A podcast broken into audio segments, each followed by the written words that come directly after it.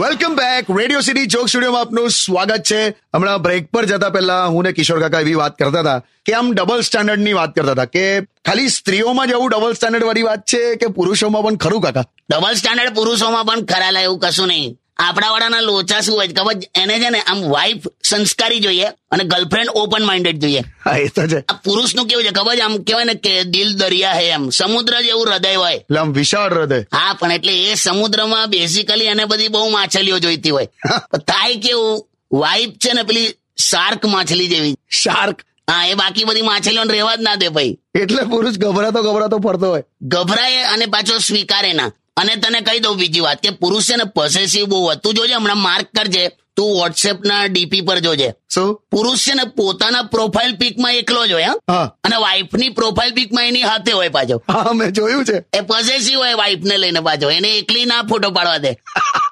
પણ કાકા ધારો કે એટલે પોતાની પત્ની સાથે જો વોટ્સએપ નો ડીપી મૂકે પોતાની પત્ની સાથેનો હોય તો એવું પણ કહી શકાય ને કે એ બે વચ્ચે બહુ પ્રેમ છે ના ના એવું કઈ જરૂરી નહીં લા પેલો વંદો મારવાનો સ્પ્રે આવે ને એની બોટલ પર એ વંદાનો ફોટો હોય Stay tuned with Kishore Kaka only on Radio City 91.1. Radio City.